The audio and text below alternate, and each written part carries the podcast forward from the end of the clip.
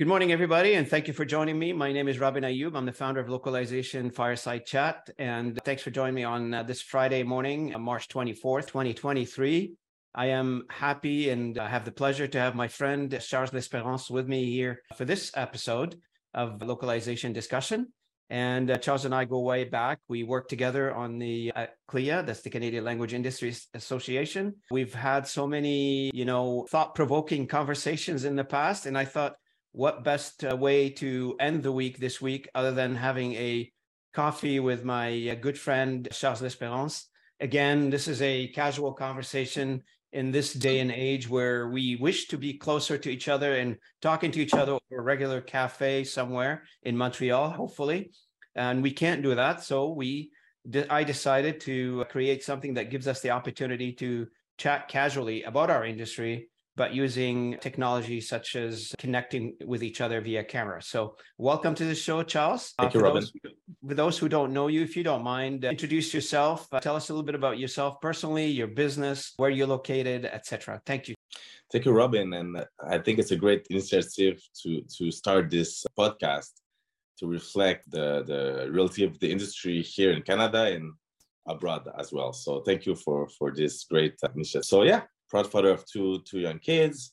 I started in the industry 10 years ago, founding OXO Innovation. And before that, I studied law. I worked in the law industry for two, three years in a big four accounting firm doing taxation. And basically, uh, I joined a friend that had already a small boutique translation company.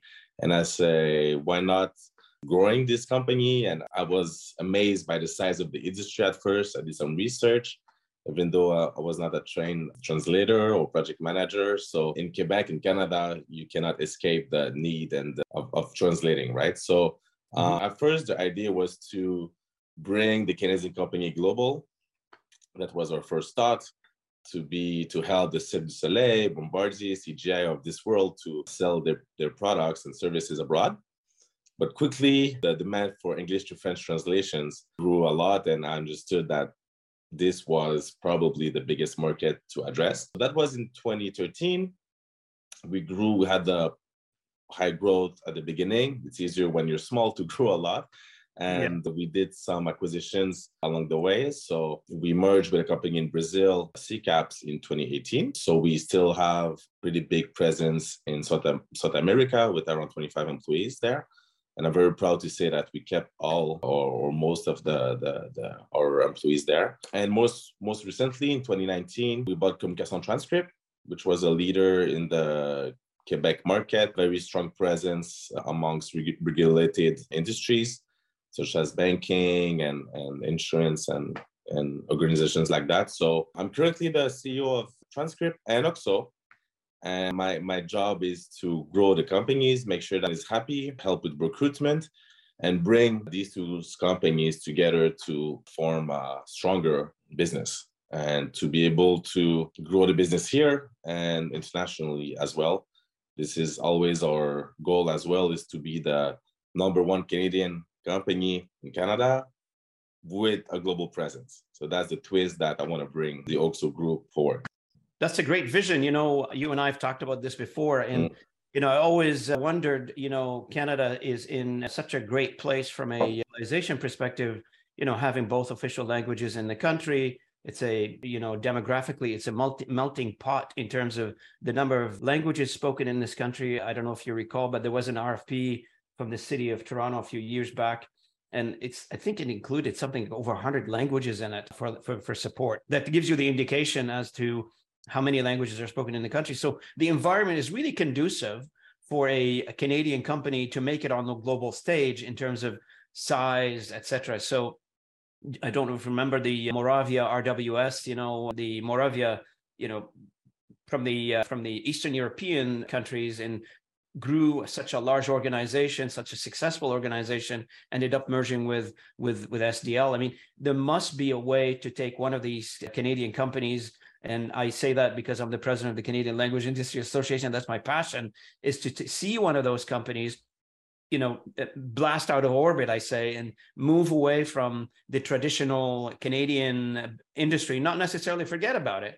but just take what you've learned in the Canadian market and propel that to the next to the next to the next markets, if you will, globally. We have very solid organizations here, but I feel that we're so comfortable with the high demand to address here in Canada and Quebec, English to French, that you know we, we become happy and it's comfortable to say, okay, we know what we're doing, English to French, French to English, we're good at it.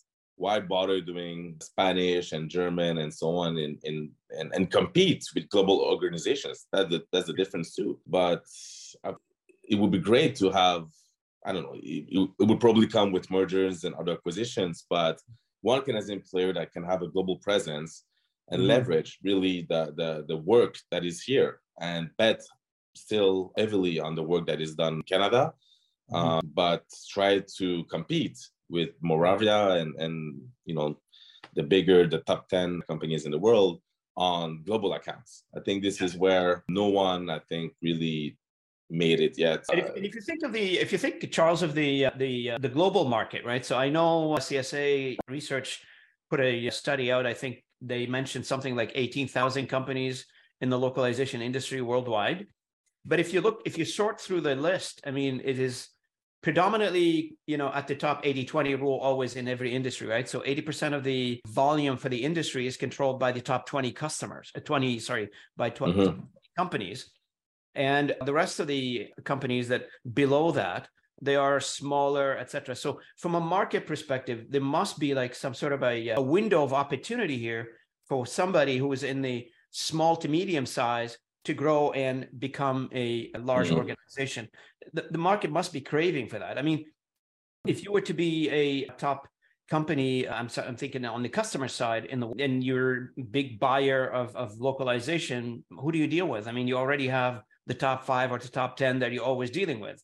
But wouldn't it be refreshing to see, you know, a young newcomer on the global stage, you know, making an impact in in in in that in that regard? And and I think, I think the, our, the opportunity yes, is there. for sure. Our space, because we're used to to deliver high quality in terms of translations. The the terms quality, I know is always up to debate. What is quality and so on, but because of the, the requirements here in, in, for the French translations, we used to deliver that. And I think this is what we should export. It's like Cirque du Soleil, they export the best acrobatic shows in, on the planet. This is their, you know, their their their their um, image and, and so on. This is what they sell. Mm-hmm. We should be selling high quality for global organizations such as global banks, for example, big law firms, things like that. Organizations like that. I think this is where we, we could leverage our expertise of very high standards. Mm-hmm. And I'm not sure we're geared to do billions of words in 10 languages with low quality and high technology. I, am not sure anyone in the current market in Canada are geared for that, but where we can really compete mm-hmm. is regulated markets, high quality, and delivery at scale with, with the standards that we have here. And this is how we should brand ourselves as an yep. industry is we are the best. If you go, it's like the Swiss chocolate. I don't know. You know, you know it's gonna be good. So if you buy translations from Canada, you know it's gonna the the and you want the best, and you're ready to pay the. You will be satisfied as a customer. My, my friend Charles making me crave chocolate now. I want chocolate. I'm sorry, Robin. it's almost Easter, by the way. I know. I'm, I'm, trying to buy some Easter eggs here. So the uh, you bring up a very good point. And for those uh, audience who don't who don't know, who are not familiar, Cirque du Soleil is a Quebec-based company, and you know, and it is a successful company who started in Quebec doing something excellent and they took that excellence and they exported it. So you're right. You bring a very good point. The fact that you go global it doesn't mean that you need to lose your identity that you started with. That identity that you hmm. started with made you successful. And you maintain that identity will give you a, a much broader audience on the global stage, but you don't have to change your who you are mm as an organization, the product you deliver or the service that you deliver, etc. So this is very, very good idea because and go, mm-hmm. ahead. go ahead. On this French Canadian, I think we are born a bit shy of breaking barriers internationally and be proud of the success. And this is something I think is historical and it's in our background. So we need to break that this down and be proud of okay let's go global let's be the number one because if you don't dream about being number one no mm-hmm. one's going to do it really so i tell you i tell you though you bring a very good point i mean i don't call it shyness i think I mean, I've you know, I've, I've been, as you know, I've been selling in Canada in a variety of industries for many years, and selling abroad for Canadian industries in many years. I call it being humble. We're not, you know, robotish. You know, we're not chauvinistics. You know we don't yell it from the top of our lungs maybe we should. We're very we're very humble in the way we approach sales and marketing you know I'm, I'm speaking in general in canada right? So it is not something that we you know raise the flag or anything like this. We we tend we tend to be a little bit humble in terms of how we talk about our services and our products which sometimes be mistaken for being shy about it uh, which is not which is not I, I don't believe it's the case. We're not shy. I mean we go into a meeting we go into discussions we express our views respectfully but we don't you know the audience you know the idea here is that if you want to go on the global and you've seen it like with nortel blackberry and various other companies that you know they went to the on the global stage and somewhat you know i mean specifically in the case of the old nortel for those of you who remember nortel i'm, I'm dating myself now you know what happened there you go on the global stage and if you don't have the right the right mystery or the right makeup of what you're trying to sell on the global stage you somehow get defeated and come back to the Canadian market and you say, okay, well, we're good at this. We know how to do this and let's focus on this one. But the boat has sailed and at that point and there's nothing, nothing left. I'm not saying this is what's going to happen to Canadian language industry. No, because the services in languages, and that's you and I talked about this one, languages will always be needed. And we'll talk into mm-hmm. technology. Mm-hmm second. Languages will also always be needed. It, different than technology. Technology comes in in phases. So you've got a hot technology now, may not be hot tomorrow. So you got to capitalize on what you have now. But since the Babylon day, 10,000 years ago, languages are needed. Languages are will always be with us in terms of somebody needs to facilitate it. Globally, there's hundreds of languages spoken. Nobody, no human, no single human can claim I speak more than seven, maybe 10. At 12, that's a wizard but nobody's going to be able to speak hundreds of these languages at the same time. Yes. So a facilitator. So and that need will always be there. Either we do it via technology, we do it via human, but there always need need a there is a need there to be facilitating those conversations. Which brings me to the next topic, which is technology. So how do you use technology in your world now, and where do you see technology either helping or not so much in in, in our industry? Big debate, we have chosen so to bring off the shelf solutions and build on it to to to to make it reflect more our clients' needs and terminology and so on. So we use it at TMS and it's the base of we use Plunet is the base of our business intelligence. If you want, is where we manage projects, we look the margins, the, the, the, the where which industries send us more work and so on. And we're connected through CAT tools like pretty much everybody else. Yeah. And then we train machine translation based on our clients. This is more or less the portrait of our organization. Pretty similar to, I would say, you know, the top 20% of the industry. It's we mm-hmm. invested a bit more than let's say small boutique shops, but anyone could could could could have this you know uh, package if you want so technology will change in every step so project management will become more automated. Why it's not automated right now is because there is a lot of intelligence involved on assigning jobs yet. This document, for this client, this document should go to this person or should go to this person for translation. We didn't find a way yet to automatize for a thing, for one client the workflow depending on which documents because you don't know until you open the document actually what it talks about. So hmm. this is a bit where I'm sure that AI like ChatGPT could could get this intelligence on the nature of the document and the, the wording in it to That's see right. who which best, best resources translators should work on it. Mm-hmm. Um, we're not there yet in in at Oxo whatsoever. On the machine translation side, yes, technology. You're reading these DeepL or Google Translate or ChatGPT. The language is is is really good it's not there always reflecting what the source document is actually saying. So it's much more natural than let's say five years before, but there is still sometimes a gap in the meaning of the of the of the of, of the words. which is problematic because if it's let's say it's very good one times out of two. Yep.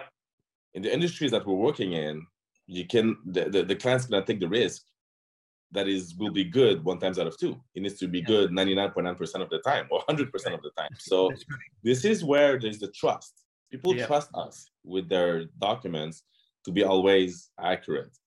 And the humans are so important in that trust because humans understand for now. So this is where I feel that we will use technology more to go, yes, faster, to, to produce mm-hmm. better quality, especially faster. This is where the clients want. They want the the ready to publish much faster than before. Uh, yeah. Websites seem to be almost real time updated. So this is where we will use technology. It's gonna the overall quality of service, but mm. the trust that humans put on humans yeah. is more important than ever. Yeah. And you know, you bring a very good point because uh, for you and me, and you know, this is going back to you know starting a company in Canada and moving global because it gives you that foundation. Why is because in Canada, when you give somebody a translated document, they're able to discern, they're able to understand if this is good or bad because most likely they speak two languages.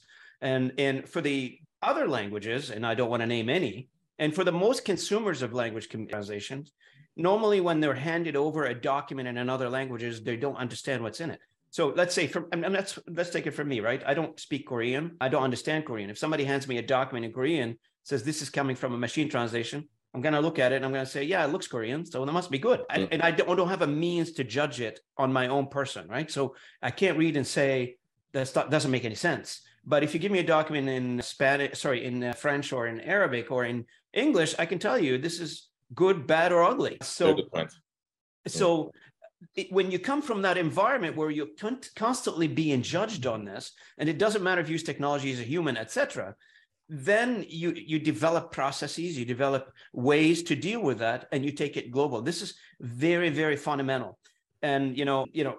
And, this is another topic too, where customers are saying, and especially big customers are saying, you know, we have a lot of content, we've got a lot of things that we need to translate and if I want to put this into a, a, process where I'm only using human, A, it's going to cost me more, and B, I'm not going to produce it in time. So they're, they're, they're therefore they're looking for ways to resolve that. And I don't know if you've seen the last one.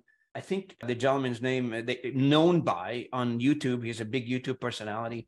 He's known as the Beast. I think his name. Mr. On, Beast. Uh, yeah, Mr. Mr. Beast. Beast. or something yes. on, on YouTube. He got yes. tired. He got t- apparently he got tired of paying for translation. He started his own dubbing company and using AI, artificial intelligence. You got to because technology is becoming more available now, and you can do a lot more. You know, you mentioned earlier about project management and using AI for that.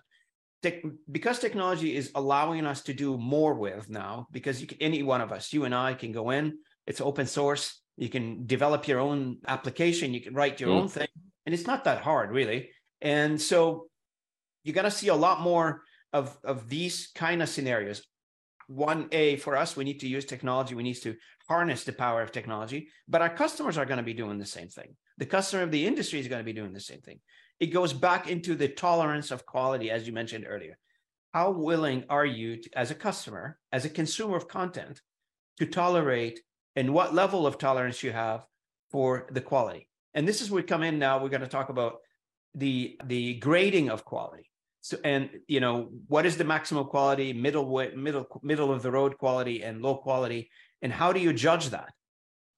Have you done this before? Like, have you done any grading for qualities?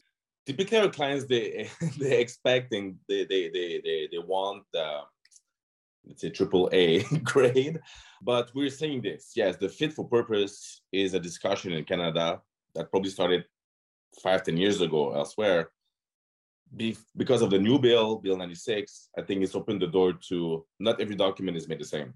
We need to be able to discriminate a bit documents with high visibility, imp, high impact on either employees, customers, stakeholders, documents that will be good enough. It, the I, I feel the conversation is starting or start to start okay.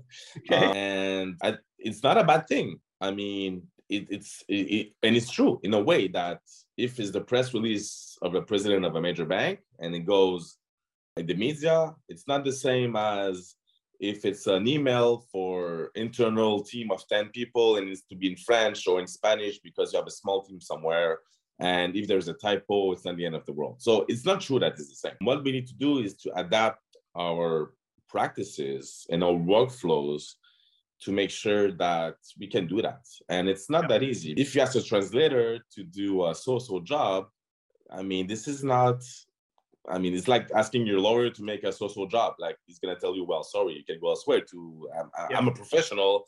I want to do a good job.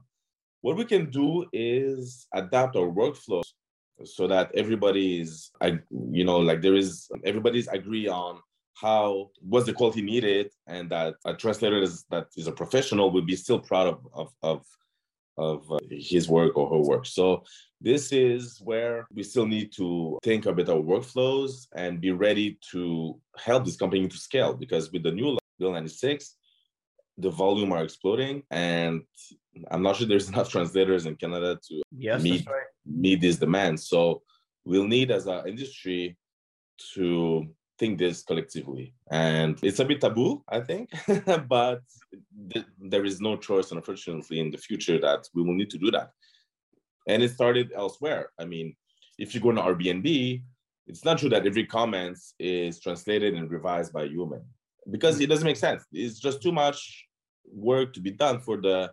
If you read a comment on Amazon or Airbnb, it doesn't need to be perfect. I mean, do you understand the person was happy about his stay well, in Paris? Two things, the emotion attached to it is: are they happy? Are they neutral? Are they mad? Is it a good location? So on. So I understand, and the clients wanted for yesterday, anyways, because as you know, we are the end of the cycle of the content production. So we need to adapt. And this is something that the industry needs to talk more about. How to and, do this. And the other thing that we keep, you know, we don't talk about it often, and I think it's it's it's relevant, is most content today has an expiry date on it, shelf life. Mm. So you don't re- you don't do a you know a document to stay forever anymore. Maybe there are very small percentage of those documents where you absolutely it stays forever. But most content, if you want to do the 80 20 rule again, 80% of the content have a very short life. Mm. You post something on social media, you put it in any other uh, media. This is, you know, when you put something on Facebook, you know, two weeks later, nobody's looking at it. You when you put something on Twitter, yes. maybe one week it lives there and they're at the bottom of the stream. Nobody's even watching that anymore. What do you, you know, do, do you guys, uh, do you, do you, agree or? Yes, I agree. Short life, but high visibility. So at this is at the beginning though at the beginning, but every mistake is exponentially more damageable right. than before. Because right. social media, if you go, I don't know, on a telecom or a bank, there's millions of views. So currently the market, because of the high visibility of a lot of the content, especially online, the trade-off is like gonna pay the regular rates, even though it has a, a shorter mm-hmm. life span, but because it's high visibility, there is zero mistake whatsoever that could be, you know, possible or so. This is the double. it's yeah, yeah. It's kind of I don't know if it's a paradox or something, but things are changing and we need to adapt. This is what I tell my team yesterday: is uh, we need to be more flexible. We need to adapt and be an organization that is geared to meet Correct. Uh, the five, ten years, the challenges that is going to come. So, and, and you know, you, you bring a very good point. We're, we're always going to be, and I feel like, and I've wrote, I've written a blog on this one for those of you who don't, don't, who doesn't know where my blog is. It's robinayoub.blog. I guess that's my, that's my site.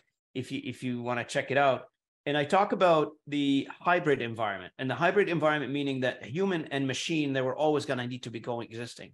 Now, the balance in our business, in our in the localization industry, is is the trick is to create the balance. And and you know the balance between how much human you're going to use and how much machine you're going to use in order for you to produce the intended outcome.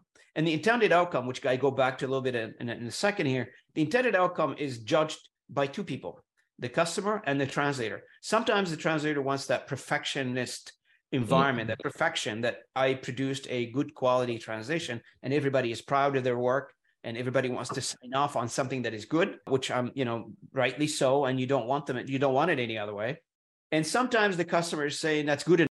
so we have that tug of war almost between a perfectionist mentality on our staff and the customer who is saying eh, I'm, I'm happy with it and I'm I'm not sure if you've seen that in your environment, but that's that's always been it's always been. that's case. why I think the only way to address that is the workflow, so that everybody is happy. The translators does do the best that he can in the workflow that meets the client's needs, and it's for us as business people to create a workflow that meets the um, expectations of everyone. And but it's a it's a fine line, and it's a fine line, and this is a topic that I, I think we should discuss more in the industry and put things on the table because our clients want the same thing. If right. we're if everybody's is, is know taboo it, and maintain that. Yeah a bit taboo it's it's it we we won't progress. And then someone is gonna come and meet more the client's needs and uh, we need I'm reminded, I'm reminded of several industries right? I don't know pick pick one it doesn't matter which one. There are two there are two types of uh, in the same industry you'll find there mm. are two types. One is a fully automated part of the industry and one that is more of an artisan if you will a boutique mm. Of how we address a specific industry. It doesn't matter if you're a baker if you're it doesn't matter what industry you're in.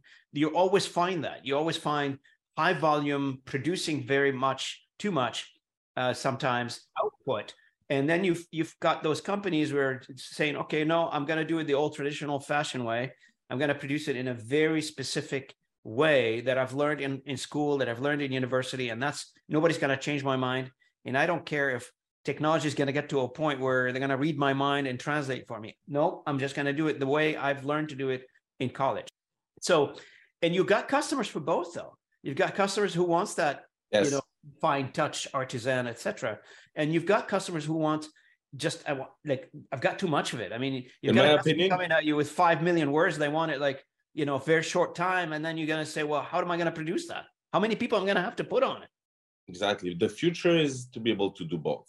I think having the best linguist, the hybrid environment.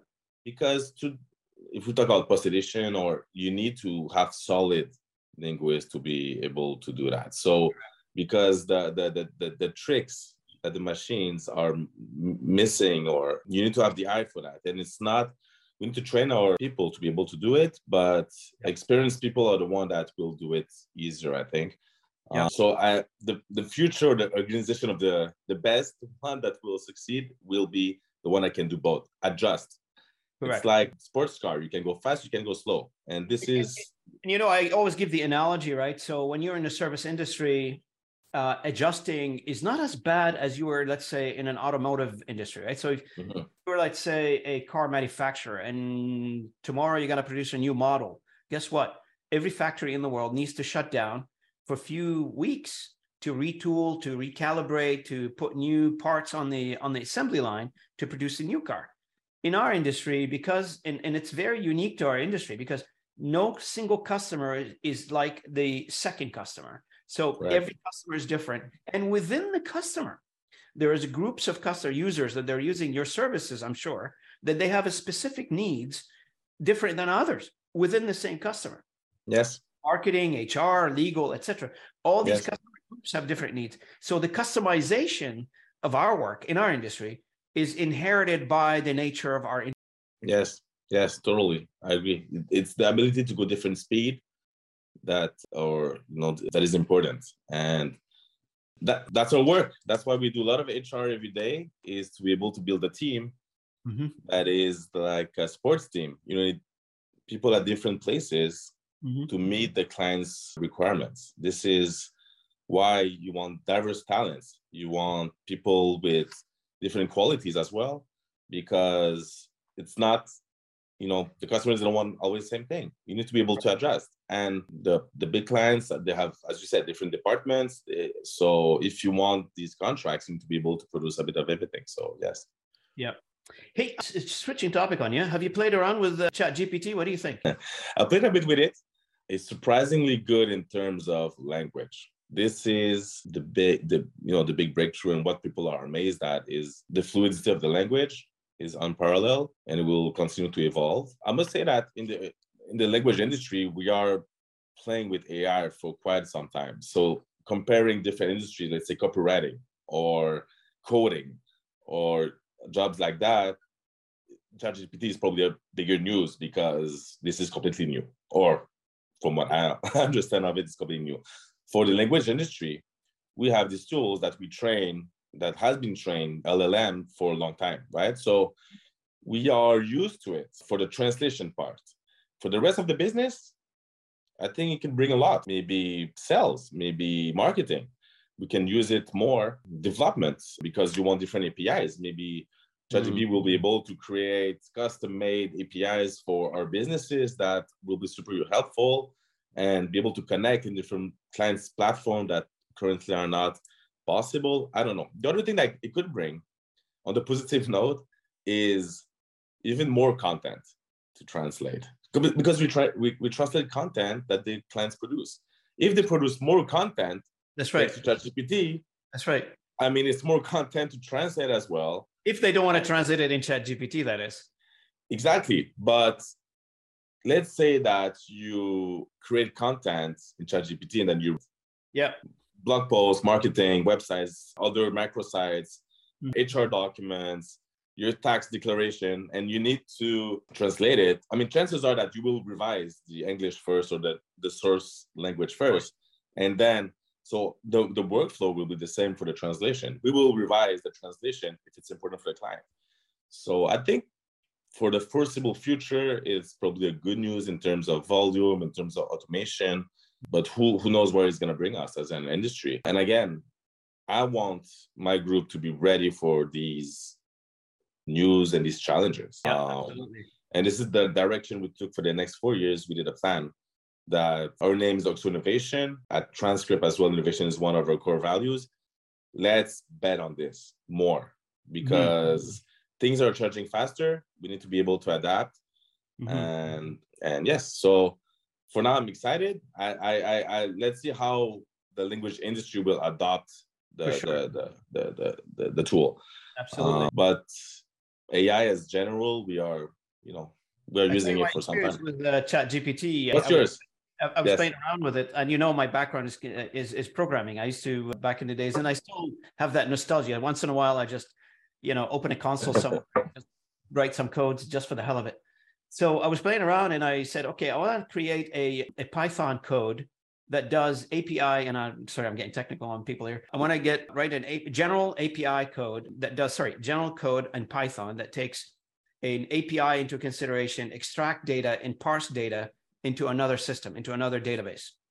So, and I just gave the you know few sentences of the description, and I got the code, and it was amazing that all I have to do is change a few variables, and I have a working code. I was like floored with it. I, I personally was floored with it. Now, I'm not a Python expert, so people don't come to me asking me to write code. I'm not. I know enough to be extremely dangerous, but I understand how logic in programming works, and it does do what you told it to do. So that's again, you, you mentioned earlier, it's not just a threat for a threat. I mean, I, what what is a threat? And we every time every time we hear about technology, we think it's a threat, but it isn't. It's a tool to help us in a variety of industries program content writing copywriting in a variety of things like yes yes sales and marketing is going to be a huge advantage if people yes. know how to use ChatGPT, ChatGPT. from a sales and marketing is going to be the absolutely great tool to help you in in in in gaining advantage to be honest with you totally i agree with you on the technology side since i started in 2013 all the time like people are asking me, oh, what about Google Translate? And then DeepL, how is she gonna have some job? And I'm proud to say we didn't we, we didn't decrease our, our rates once in 10 years I'm, I'm, I'm in the industry. And the volume are just increasing every year. So I don't know. Either we, as an industry, we gain shares of the market, but I read somewhere that already 99% of the content is machine translated. So as an industry of 50 billion or 60 billion, we already have only the one mm-hmm. So imagine if we yep. can adjust to have 3% of the, um, the overall content market that is translated by machine translation yep. because we we we involve in it because mm-hmm. we make it better so no there is opportunities out there we just need to stay flexible that's a very, that's a very agile that's a very interesting statistic you, you you state, and it's not because of you know customers want to use machine translation. It's just because A, they feel free to do whatever they want to do. But B is because just think about it on the Canadian level, right? So I mean, you know the academic area in, in, in our in our country. You know the universities who are producing translators, and you know how many they're producing per year. I mean, they're not even producing five percent of what the industry needs to, to to to use in terms of workforce to enable to address the to, to address the demand. Not not even producing five percent. So how do you fill the ninety five percent of the gap? Is mm-hmm. because you need to now you got to get innovative, right? Exactly, but we have other challenges, and the challenges is training, is employee retention, is explain to the clients this difference in quality what mm-hmm. they need. So these are the challenges that and labor shortage here in canada and elsewhere as well. So these are all challenges that we need to address to be able to build on solid foundations. Sure and, the economic conditions too like i mean the well, economic condition in not just canada around the world it's uh, nothing to be smiling about to be honest with you it doesn't matter where you look inflation is up interest rate is up you know prices are up on everything commodities etc so it's impacting our business. Our customers are asking, and, and, and that's what I really enjoy, you know, in terms of in terms of having a laugh at, is because you've got all these economic conditions that they don't look good. Then you've got a few of our a few customers coming to you and say, hey, you know, procurement manager asked me to ask all of our suppliers to reduce our price by X percent, right? And and you've had those conversations, and it sort of goes against everything else that's going in the market in a labor intensive industry such as ours it's not like we're it's not like we're pressing a button we're producing these things you've got teams you've got yes. labor yes. you've got uh, many overhead that you need to pay for which is completely attached to the economic conditions of where you are totally. Uh, that's what we try to do every day is that's what we do. A lot of, a lot of hr i got a lot of customers. I've got a lot of uh, partners asking me like a lot of uh, you know you know a lot of our members in the uh, in the industry and colleagues in the industry they come and they ask me like hey you know we need to increase our prices. You know this is another conversation i think we should table that for another for another episode is how do we increase prices?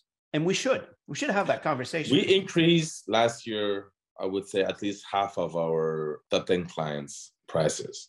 And it's not because we were low before is inflation. And when if you explain to that your payroll increased an average of four five six percent i mean if you want to keep investing in technology and and keeping your resources, you need to increase the prices, not by 10% probably the, per year, but everybody everything is more expensive. So hmm. either mm-hmm. we're able to explain why the, the quality of the service we provide deserve a better rate, mm-hmm. or if we cannot explain it, well, yes, and sure. the clients want to put uh, some suppliers in competition, the risk will decrease.